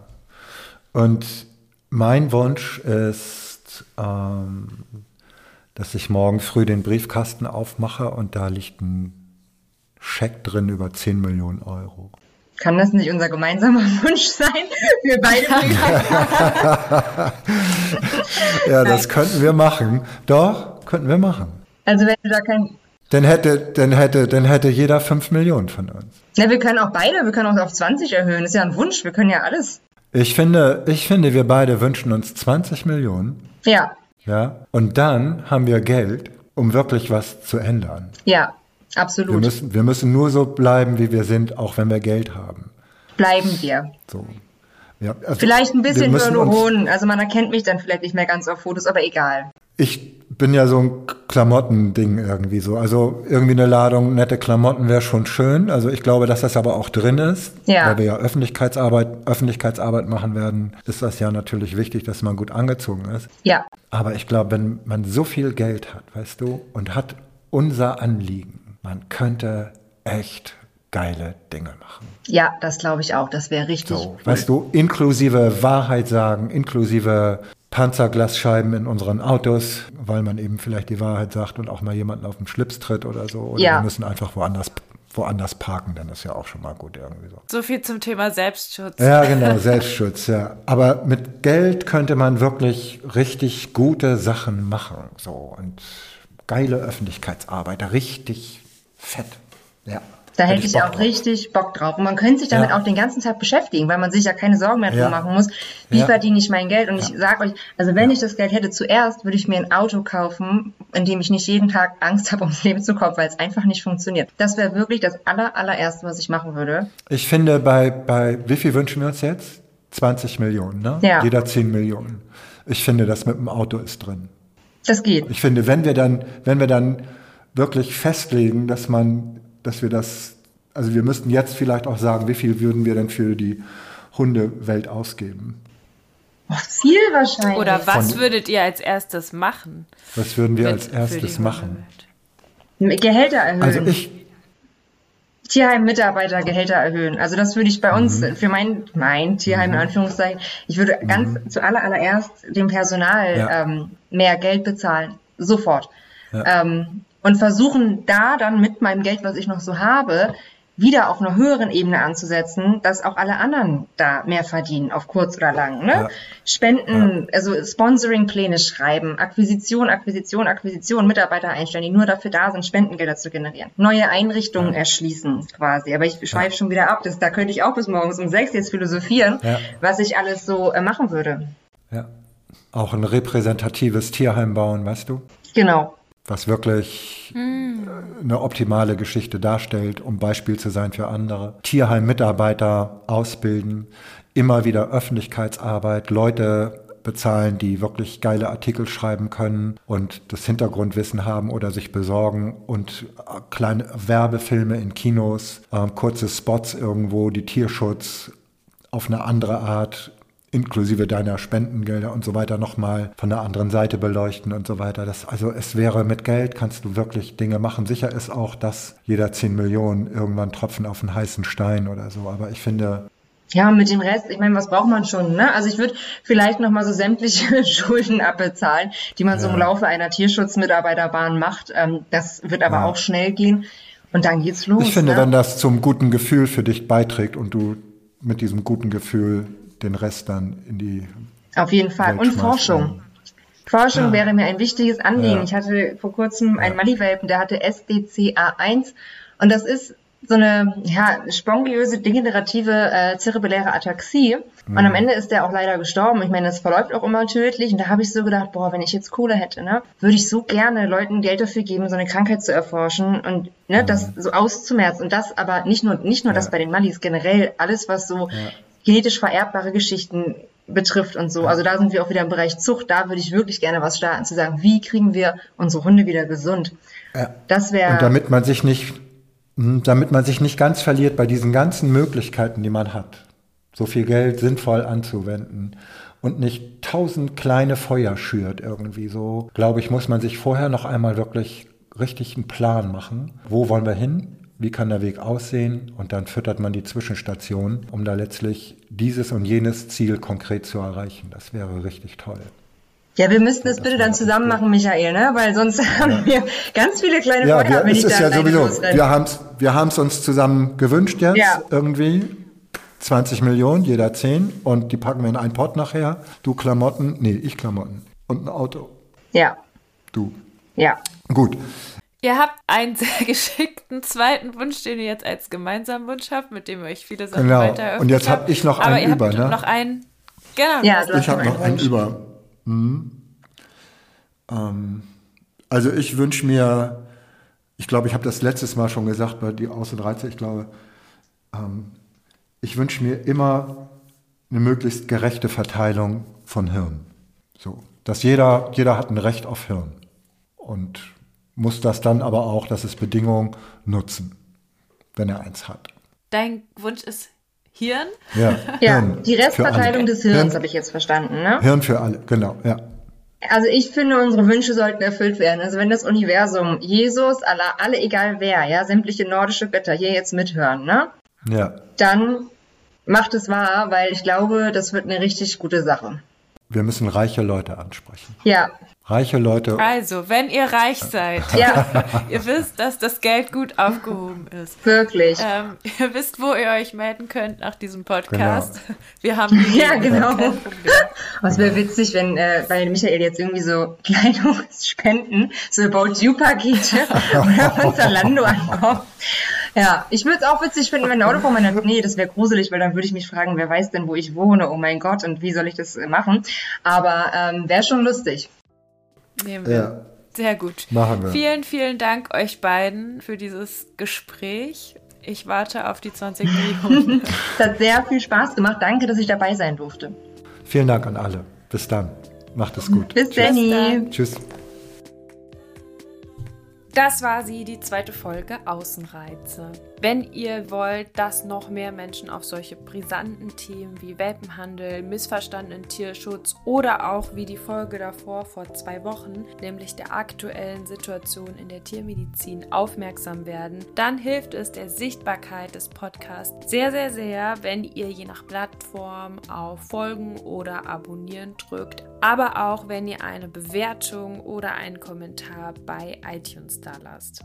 An dieser Stelle nochmal großen Dank für lange Feedback-Nachrichten zur letzten Folge. Was ist gerade los in der Tiermedizin? Besonders im Kopf geblieben sind mir dabei einige Nachrichten von TierarzthelferInnen, die mir geschrieben haben, weil ihr Beruf natürlich ebenso von der Problematik in der Tiermedizin betroffen ist wie der von Tierärzten und Tierärztinnen. Auch für diese Folge freuen wir uns wie immer über Feedback. Schreibt uns gerne auf Facebook unter Canis, auf Instagram Instagram unter kanes-kynos und mich erreicht ihr wie immer auf dem Kanal Jona und die Hunde.